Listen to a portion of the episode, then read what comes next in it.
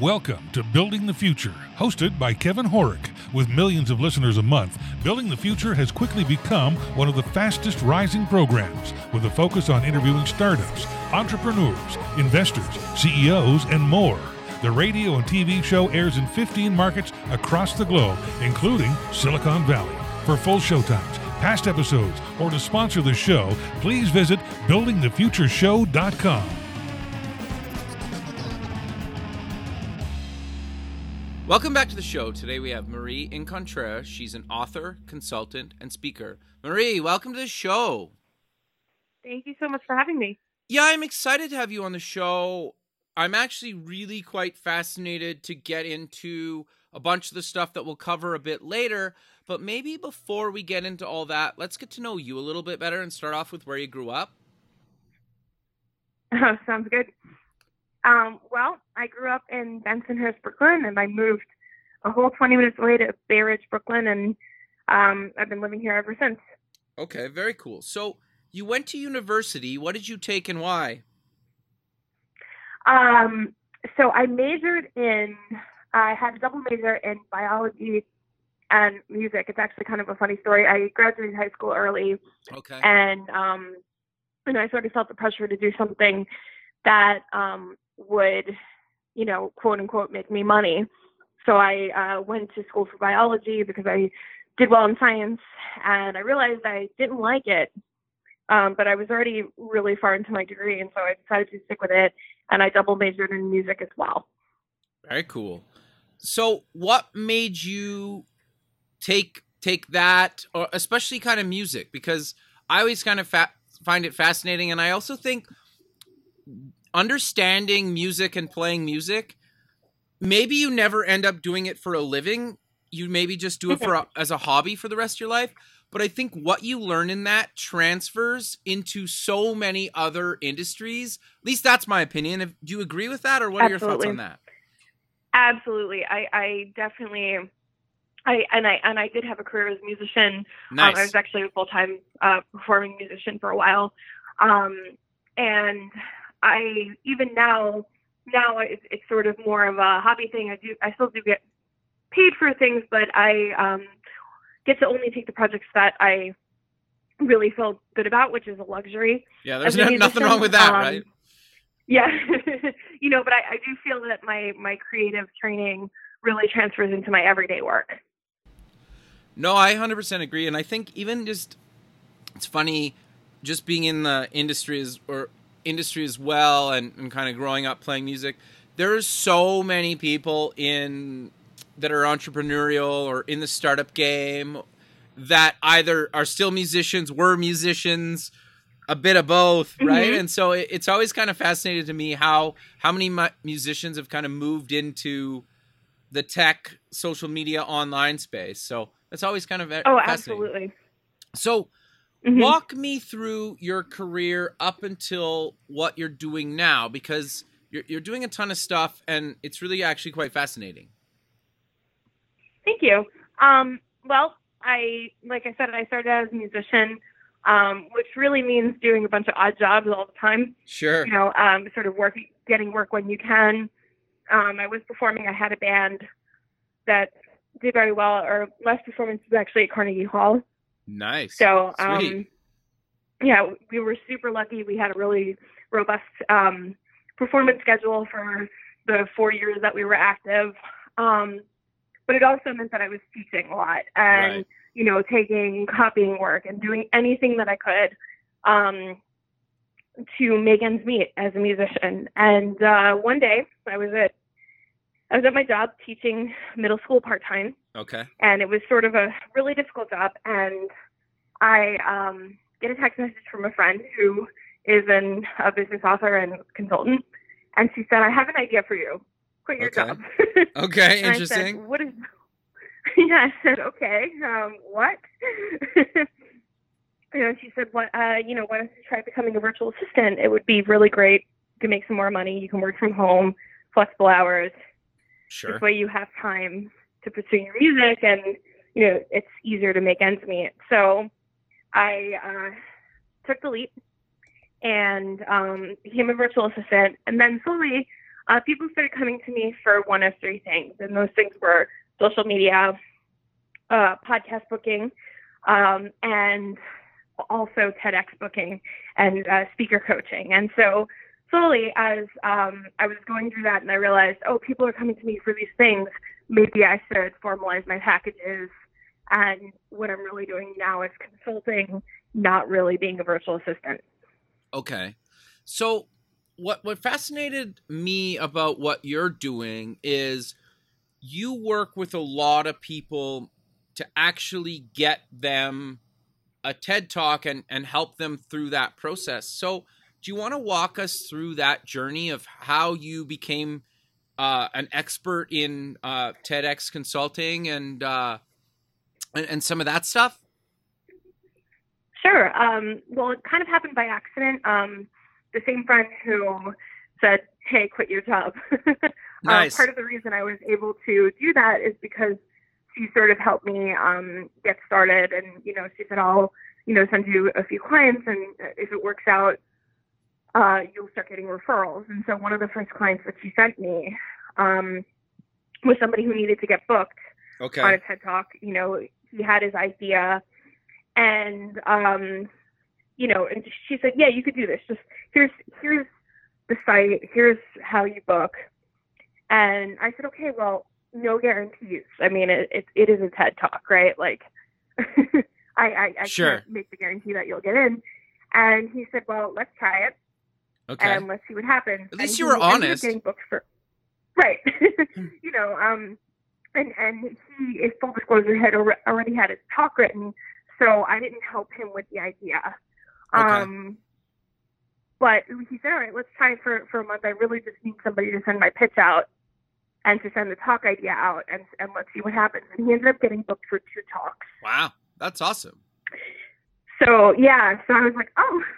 And then because that happened, more clients started coming to me and saying, hey, could you get me a TED Talk? Sure. And, you know, I used the same stipulation. I was like, no guarantees. And then, you know, a couple of my clients got booked for at least one. Nice. Every client that came to me started getting booked. And I was like, oh, I must really know what I'm doing here. So let me see if I can formalize this. Sure. And step one of that was me doing my own talks.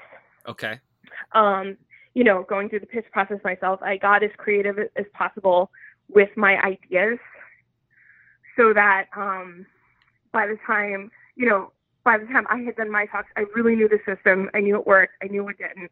And I formalized it as a premium offering. Sure. So I know I don't really want to give away everything that you do for your clients to get them a TED Talk, but what do mm-hmm. people need to think about, or where should they come to somebody like yourself in the mm-hmm. process? That's a great question. And for myself, I work with people at all steps in the process. So okay. people come to me with a completed idea. Some people come to me and say, hey, I've written this book. Here's what I consult on. Here's the blog that I write, you know, or, you know, I contribute regularly to whatever high profile publication. Sure. You know, what ideas that I have could be TED stage worthy. Nice. So I do coach, and I do also just go through the whole pitch process.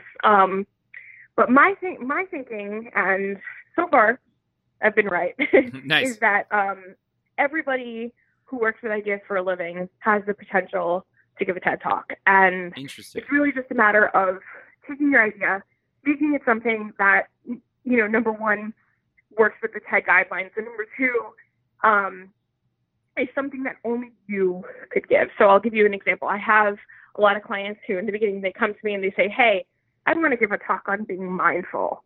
Okay. Okay. And I'm sure. like, okay, go on the TED website, and you and everybody else wants to give a talk on this. You know, so it's really about, okay, maybe you could give a talk on mindfulness, but how do you give a talk that nobody else has given before? Interesting. Sure. No, interesting. So that's when I say come to me is when when you have the ideas and you're an expert in something. Okay. So do you work with somebody, like if I come to you, do you work mm-hmm. with me to figure out what I could talk about based on my yes. experience? Okay. Mm-hmm. Is there certain things or topics that the TEDx community is always kind of looking for, or are they looking for unique ideas, or it's kind of all over the place and they're willing to take anything as long as it's a really good talk? That's a good question. Every TEDx event is different. So some of them have a theme, and the themes generally tend to be pretty general. Okay. Like, for example, I was a part of one that their theme was change your mind, change your life. Okay.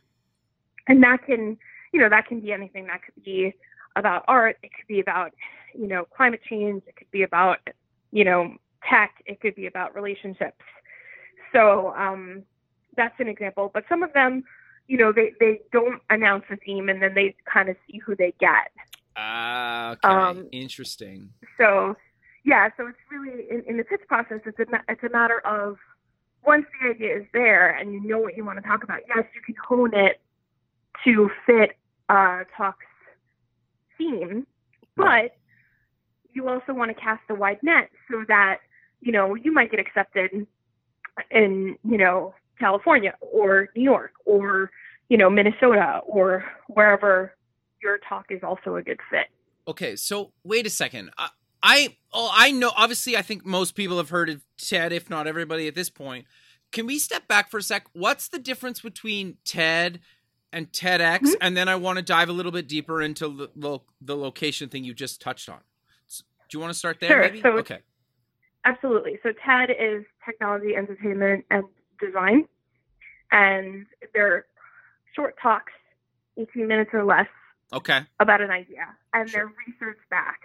Okay. So you don't sell during a TED Talk. Like, for example, if you're talking about the ideas in your book, right? You don't say, in my book, I found that XYZ. Got you. But you talk about the research in your book. Okay, interesting. So you're kind of soft selling, right? Yeah, exactly. Yeah, okay. There is a concrete takeaway. It's actionable. It's something that people can use, right? And it's research backed. So, you don't get up there and say, hey, I don't know, listening to music for 10 minutes a day could change your life, right? Sure. That could be your idea. Okay. But if it's not backed by research, right, it's not a TED Talk.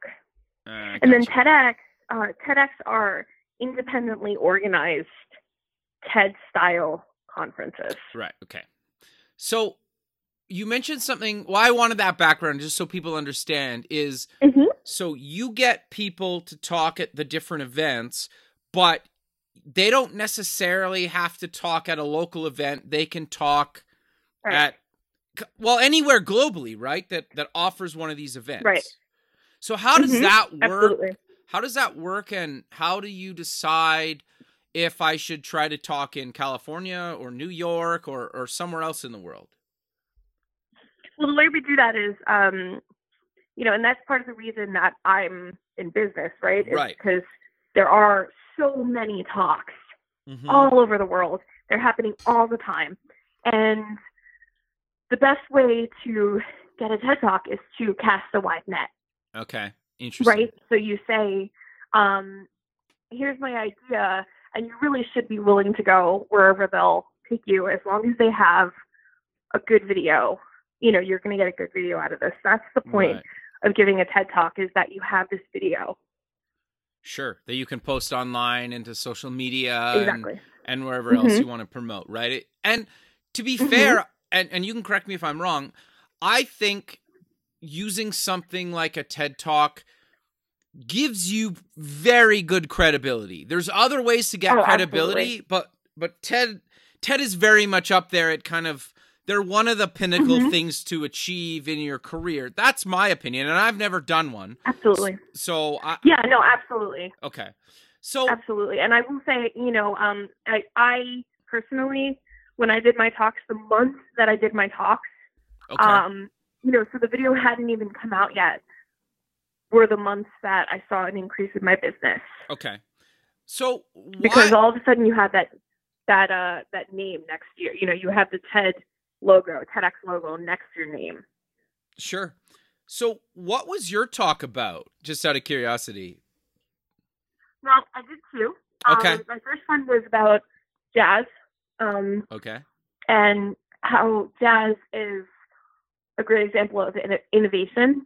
Sure. For business leaders. So it's a really great model for business leaders to be looking at when they're interested in innovation. So it, that was my first talk. My second talk was about exercise and earning potential, and how, you know, being healthy can statistically make you a higher earner, whether you're self-employed or working a job. Okay. I agree with both of those, but you maybe want to give a little bit of a in-depth, quick kind of, what do you cover in each one of those talks? Because I think they're very much relevant to my audience, but I also want them to go check them out online. Sure. Yeah, please do watch my talk. Well, okay, so the jazz one, it's called Jazzpreneur. Okay. Music is the answer to business innovation. And Sure. It's a look at, I tell a few stories in it about what innovation looks like. So Okay. One example is there was an instrument maker in the late 19th century who liked to create hybrid instruments. And most of them went down in history as kind of like these novelty instruments, like, you know, using a tuba and mixing it with a bassoon, for instance. Okay, interesting. And it produces a whole different sound. So he took a bassoon and a clarinet, and he created a hybrid, and it was meant for an orchestra, but this instrument was really too loud and it was too brassy, and yet it kind of it kind of overpowered a lot of the orchestral instruments, so it really didn't work. Okay. And that instrument maker's name was Adolf Sax.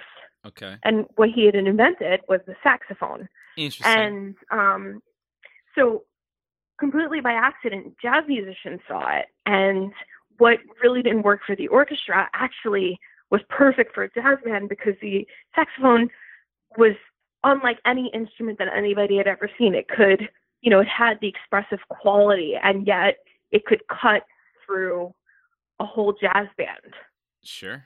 Interesting. Very cool. So that, you know, that's one of the stories, you know, that I tell it in that talk. Very cool. And the second talk? The second talk is about exercise and earning potential. So last year I started playing roller derby, and I used myself as a case study and also looked at workplace wellness initiatives and business leaders who have committed to their wellness and physical health as part of their business model. And, you know, talking about people like Richard Branson and Mark Sure. Zuckerberg, they're very, very careful, and they treat themselves very, very well.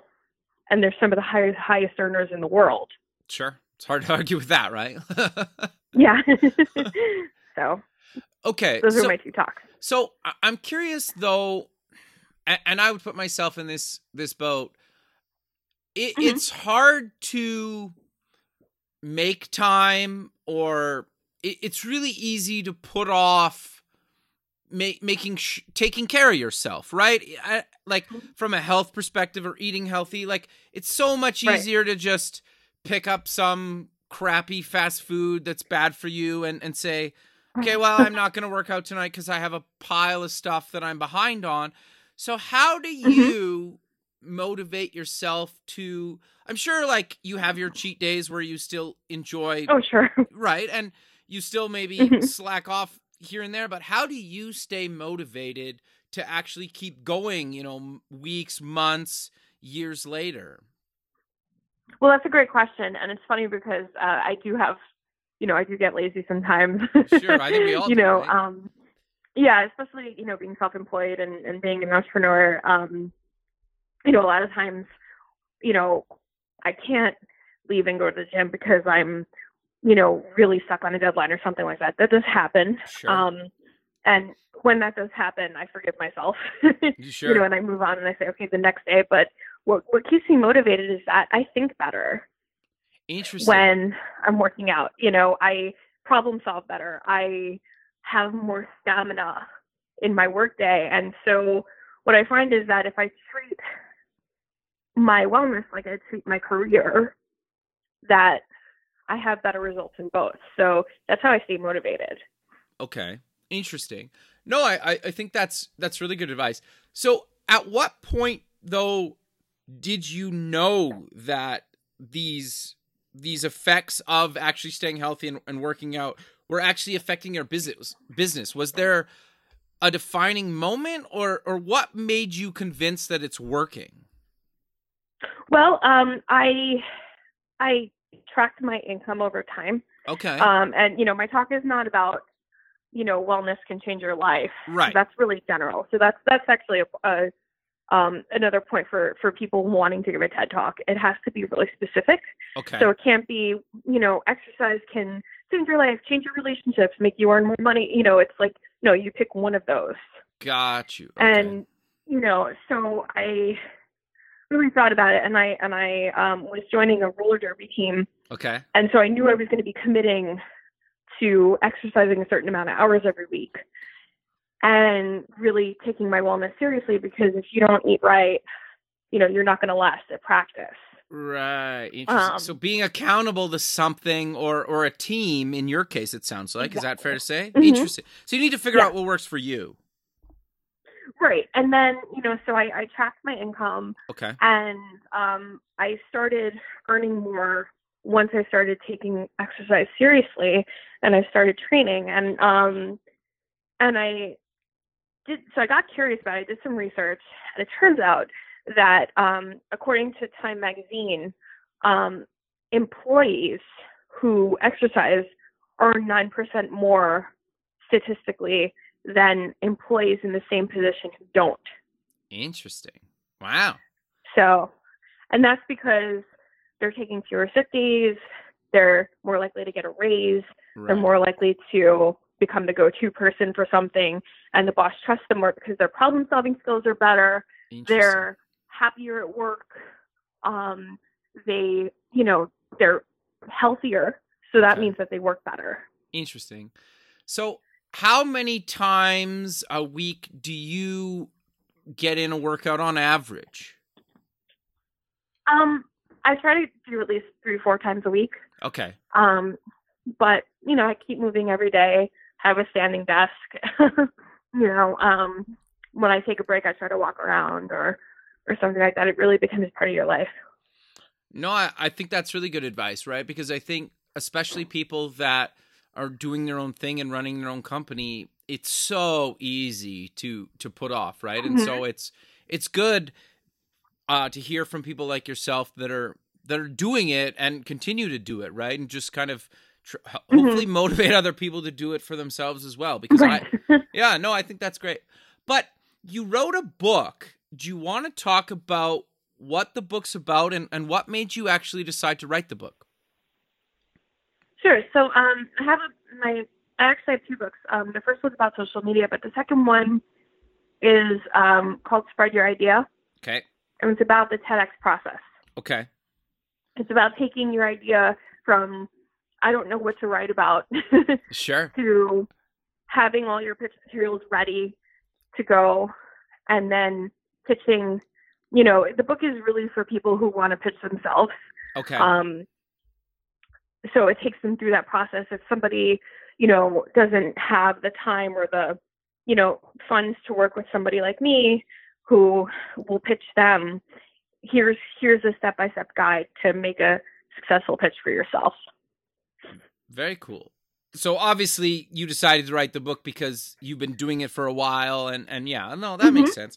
So I'm curious though, what made you decide to kind of give that away to people? Because in a lot of cases, you're almost sabotaging your own business, right?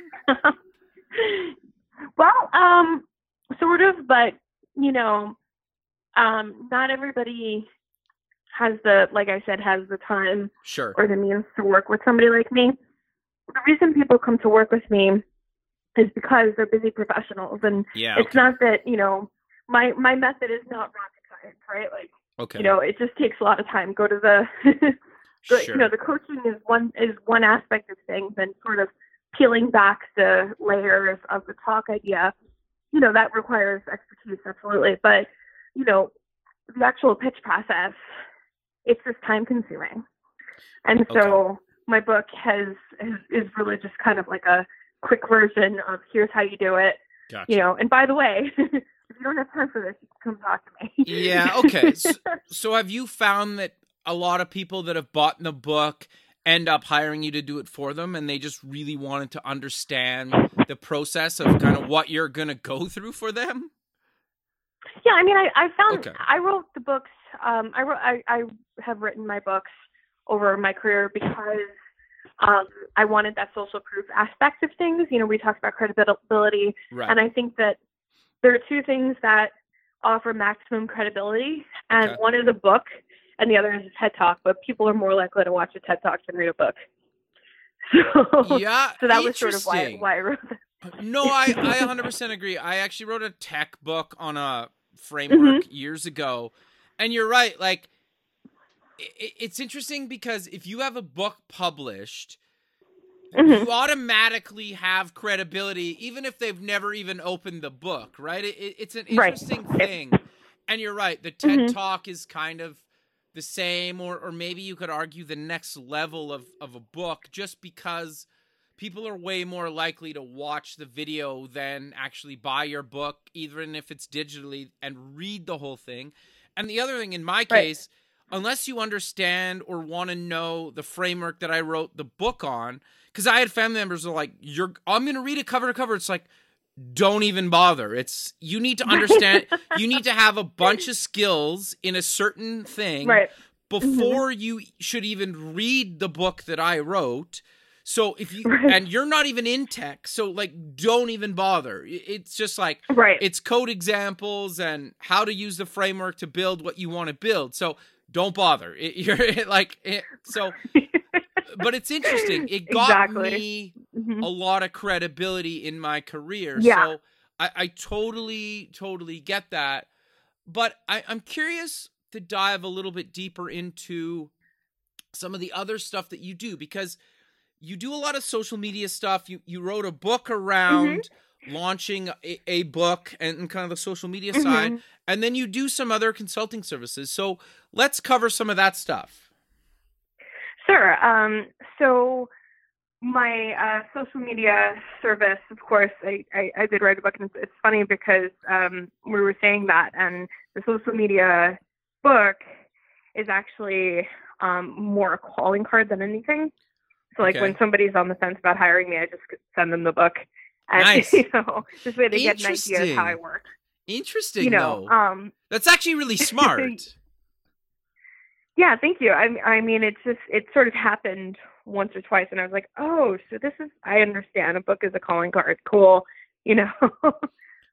So is that what motivated you to write the book originally, or how did that come to be? Well, I love writing, and I actually did the Self-Publishing School program. Okay. You've probably seen ads for it, Chandler Gold Self-Publishing School. Yeah. And, you know, I was watching one of his webinars, and what sold me on it was he had a book in a weekend challenge. Okay.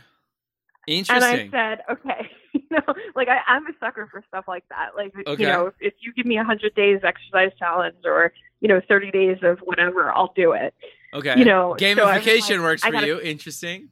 Yes, exactly. So I said, I got to try this. And so I bought the course and, you know, I mean, of course you're not writing a 200-page book in a weekend, but you're writing, you know, your first how-to guide. Okay. Or, you know, the thing, and his guide was, your first book should be about the thing that you can't shut up about. Okay. Or the thing that people come to you and ask you about all the time. I said, okay, well, so I have this business and I have these three things that I do. So I decided to write about social media because I saw a need, because I work with a lot of business authors and nonfiction authors. Okay. And so, in 3 days, I wrote probably 90 Word document pages. Wow. And then it took me a little while longer than that to, edit it and publish it and everything like that. So sure. That was the first book. Okay. So what do you cover in the book? I think it's pretty clear by now, but just for people that, that maybe are still kind of wondering. Sure. So I cover how to leverage your online presence and by the way, a book can be a product. It can be a video. It could be your new blog. It could be anything. So the principles are the same, whether you have a book or not. So it's a good book for, pretty much anybody who has some thought leadership or, a business. But it talks about how to leverage your online communities so that you get some traction around your book, your product. No, I think that's awesome. So I'm curious though, you're obviously very much involved in the social media space and helping others and yourself promote online. What advice do you give people? Because I think there's two camps and I'm always on the fence. Like, obviously I need to do social media for the show. And I kind of have a love-hate relationship with social media. Part of the reason I love it so much is because you obviously can get out to a ton of people, your content, very targeted. Why I would say like the hate part of social media is I like it can be so time consuming. Yeah. If you're doing the wrong stuff, and in my experience, and you can tell me if I'm right or wrong here, is it's so trial and error per platform. And I'll try a platform for a while, and if I've had success on it, I keep using that platform.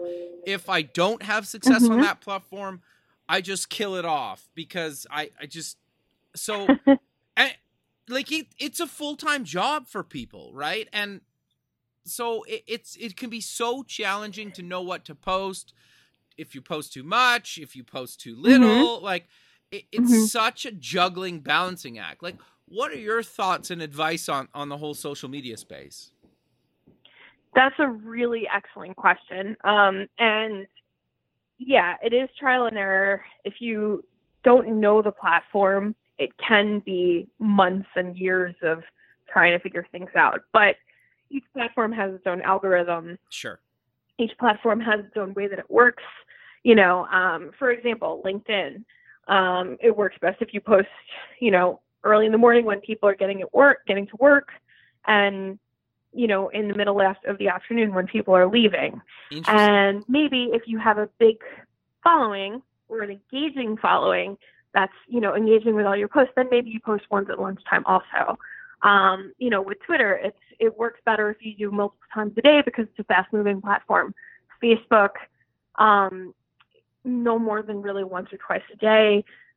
Instagram, it kind of doesn't matter. It matters a lot less. So, you look at, and it did. It took me years to learn this stuff, but because I know each platform and I know what works and what doesn't, it's a lot less trial and error for somebody who's, worked with the platform professionally. No, that makes a lot of sense. And I think the other thing too, and I try to tell people this because they ask, it seems to be, you just need to figure out what works for you. Like if you're posting content at a certain time, you should try in the morning, at lunch, in the afternoon, at night, on the weekends, not on the weekends. Only right. That's absolutely right. Like I'll tell you, for me, posting about the show and new episodes work the best Tuesday to Thursday. Yep. And for Twitter and Facebook, LinkedIn for me if I post at night, and even Instagram for me seems to work the best at night. If I post early in the morning, it's so hit or miss. If I post middle of the day, why even bother, right? And you just told me some of that overlaps, some of that's a bit different, right? And it really depends on the industry, the space you're in, parts Absolutely. Of the world that you're targeting, Absolutely. Right? And so it's so... Oh, totally. But it's interesting because I've had people say, wow, social media is garbage because I only get like 20 likes, or I got 3 new followers this week. It's like, well, sure, that those numbers might be low, but if you have 3 new followers that are actually interested in your content compared Absolutely. To, say, 3,000 followers that maybe 1% of those people may be interested in your content, is that what's better, right? Absolutely. No, you're absolutely right. And I've had, you know, the thing about social media is that, you know, you also have to take into account your existing platform. So if you start, you know, if I start with somebody who has 50 followers sure. on LinkedIn and, you know, 5 followers on Twitter or whatever, you know, it's important to hedge your expectations. You're not going to get thousands of followers overnight. Sure. It's just not, you know. However, if you have 10,000 followers and we start working together, you know, you can expect, and you should expect, you know, that those followers should be engaging with you. Sure. And so we look at things like ratios and growth and trends over time. You know, for me, social media is not a game and it's not abstract. So it's not like, oh, this looks really nice. No, we look at engagement every week and we say, how's this going? And if engagement dips, well, why did it dip? What content is working? What isn't? How do we adjust this? You know, and you're right. Everybody's needs are different. You know, I have a client who does a lot of international speaking. And so we post in the middle of the night. You know, I schedule posts to go out in the middle of the night. Makes sense. No, the engagement thing is something that I kind of want to dive a bit deeper into, because the thing that I find really interesting, even, and I'll use myself as an example, is, I don't know, certain platforms I have a lot more followers and engagement than others. And it's really hard. Like, it's not hard to get tens of thousands of followers. What's really hard is to get tens of thousands of people to engage with you. And and so it's better to have a few hundred followers with high engagement than tens of thousands of followers with no engagement, right? And I get it's never Absolutely. But I'm curious to know, how do you get your followers? And I get it's probably different per platform, but how do you actually get engagement up? Because I think that's the hardest thing on social media. So that's a great question. And part of it, you know, and this kind of speaks to my other service, which is, you know, publicity, is creating content is so important. So the reason to be on social media, especially for a thought leader or, you know, an author or a business person, is that you want to build digital trust with your audience, with your potential audience or your existing audience. So the way you do that is you produce content, right? You have podcast conversations, or you blog, or you know, appear on the radio, or, you know, you have a video blog, whatever the case is. Producing content gives people a chance to interact with you before they buy from you. And the more that they trust you, the quicker they're going to buy from you. So this is, you know, this is a long game. It's not, okay, you're going to do one podcast interview and everybody's going to listen to it, and then you can sell your book. You know, it's really over a matter of months and lots of really great conversations, you know, and of course, you know, so using us as an example, right? Like after this conversation comes out, I'm going to share it and I'm going to tag you. And I'm going to make sure that you look really good in front of my audience, as in addition to me looking good in front of your audience. Totally. And hopefully we build from that, right? Like hopefully some of my followers follow you now. And so hopefully some of your followers follow me. Totally. And it's meaningful. It's not just, oh, cool, look at this. Oh, wow, cool. No, it's, oh, I listened to this and now I trust your opinion because of what I heard you say on this podcast. Yeah. Or you heard, like, you go on a bunch of different shows and right. people have heard you on a few shows and they're like, oh, wow, I really need to pay attention to what she's doing and look at, like, in the future and what she's done in the past because I really mm-hmm. like her content, right? It's interesting. The other Absolutely. Thing I want your thoughts on, and it's, I don't know if it's controversial or not, but what do you think about repurposing content? There's been a lot of talk, maybe not necessarily recently, but over the last few years where take your content and whatever it is, if you have a blog, turn your best blog post into a book. And then after mm-hmm. that, you turn it into a course and then turn that same content into, I don't know, maybe your own podcast or radio show or TV show or yeah. whatever. What's your thoughts on repurposing content for the different mediums?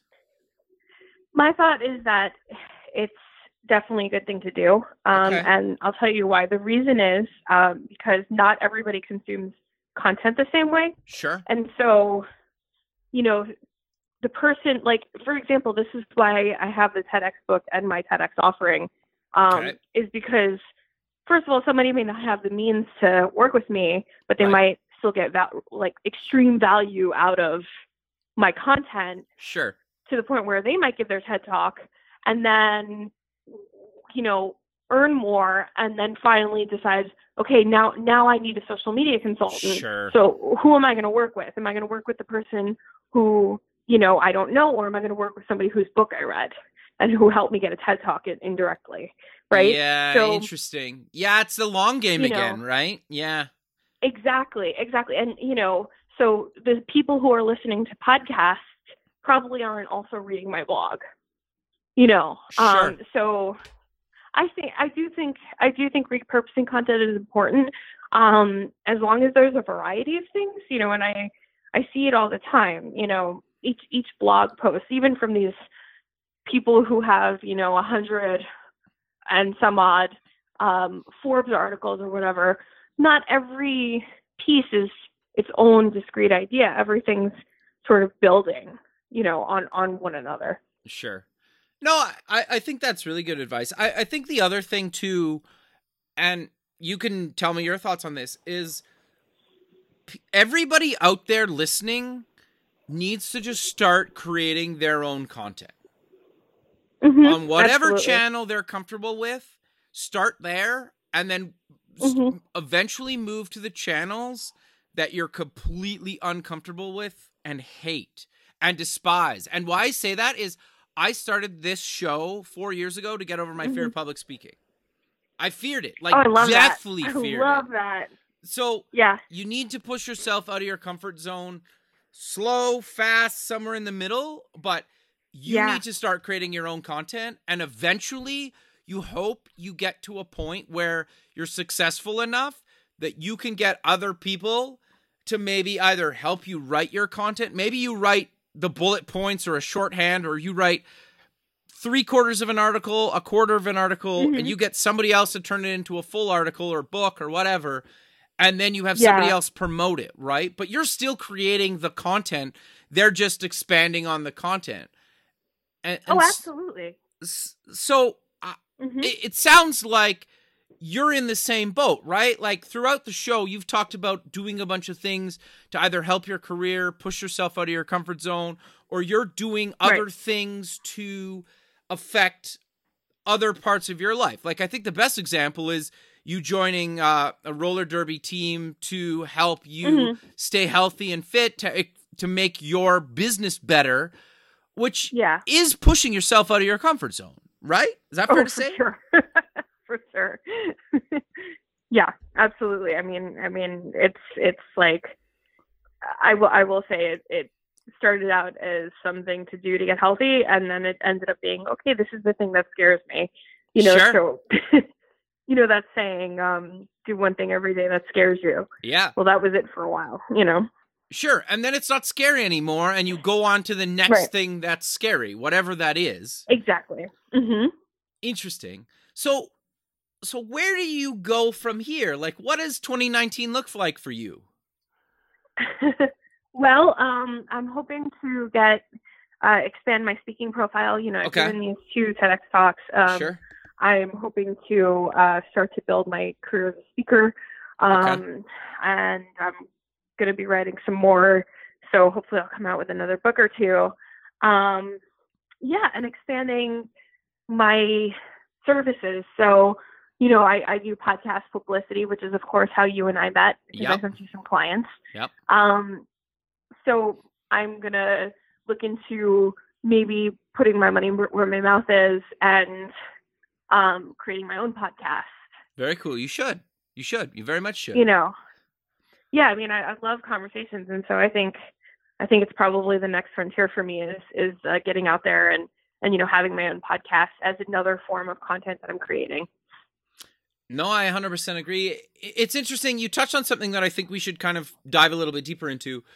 You and I connected, I can't remember, but we met online basically, right? Like, and then to your point, you sent me a few of your clients to be on my show.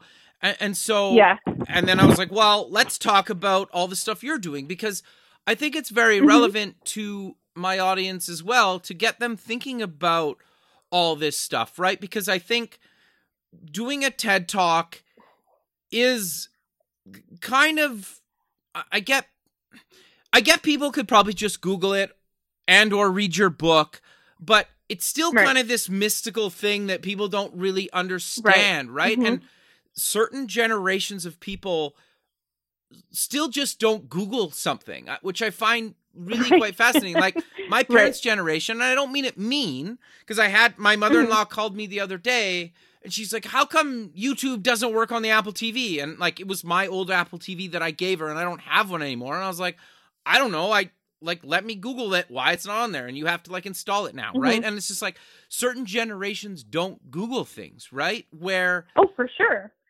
Which is, to me, is like, it just seems crazy at first, but then you step back and it's like, well, no, like you and I grew up just Googling everything. Right. And so it's just like it's almost like an automatic reflex. And now I don't even Google it. I just ask Google and it just tells me. So, but so many people don't think about this stuff until they're kind of in it or whatnot. And the point I'm trying to make is there's people like you that have figured this stuff out, and people are willing to pay for that because it takes a lot of time to figure this stuff out, right? It takes months, years. Absolutely. And maybe like it takes years to master one platform, never mind all the platforms. Mm-hmm. Yeah, for sure. You know, and I've, you know, the people that I work with generally, you know, it's not that they wouldn't be able to figure this out if they really took the time and committed to it, you know, especially with social media. Social media has to be engaged with every day. Yeah. It has to be taken care of at least Monday through Friday, you know? Yeah. And sometimes scheduled on the weekends, depending on who your audience is, you know? Sure. It's really just a matter of why take that time if there's somebody who's already an expert in it and, you know, then that's their business. Because who has time to do it when you're running a business or writing your book or, you know, creating great content out there? Like, who has the time to also play around on Facebook? Sure. No, fair. And creating new content, especially when it's about yourself, can be really, really challenging. Like, I've had other people on the show where they're like a expert on a certain platform and they struggle creating content for themselves on that platform that they help other people. But the fact that you're an objective third party, you can go into a company or speaker or whoever and say, look, you're in this space. People love content about you in these categories. So we're going to post more content in these spaces, where if you were doing it for me, I would be like, I don't know what people care about, but you could come in and say, you know what, Kevin, people care about these things. So let's post more about these things, right? And I think that adds more value than a lot of people think about, because it's a struggle to create your own content. Oh, yeah, it is. For sure it is, you know, because especially, you know, and for the longest time I was like, you know, the cobbler's daughter has no shoes, you know, where I was helping people create content and, you know, advising them and everything. And my own social media platforms were really anemic. Yep. You know, so I, you know, I definitely get the, you know, it's really hard to sort of know what your audience wants. Yeah. You know, and sometimes the social media platform will tell you. I'll give you an example. I have a client, and she's so good about creating content. She writes for LinkedIn. She writes for Thrive. Right. You know, she's always creating new blog posts. And she did a podcast episode talking about her journey from entrepreneur to executive. Okay. And, you know, it had a lot to do with failure, and it had a lot to do with, you know, changing your dreams later in life and things like that. And 100 people interacted with it right away. Wow. On LinkedIn. Like, all of a sudden she had 100 likes, and we were like, and I loved, you know, she wrote me, she was like, oh my gosh. And I was like, maybe that's the next thing you have to write about, because the audience is telling you, you know, sometimes that takes some time, but sure, if you're taking care of your audience, they'll let you know what they want. Sure. Yeah. No, that's actually really good advice, but we're actually out of time. So let's close with mentioning where people can get more information about you, the books, the speaking, you helping them with TED, and any other links you want to mention. Sure. Well, my website is incontrera.com, INCONTRERA.com. You can find me on LinkedIn or, you know, Facebook, Twitter, et cetera. My email is marie.incontrera@gmail.com. And my books are on Amazon. Perfect, Marie. Well, I really appreciate you taking the time later today to be on the show, and I look forward to keeping in touch with you, and have a good rest of your day. Thank you so much. Thanks very much. Okay. Bye. Bye. Thanks for listening. Please visit our website at buildingthefutureshow.com to join the free community, sign up for our newsletter, or to sponsor the show. The music is done by Electric Mantra. You can check him out at electricmantra.com, and keep building the future.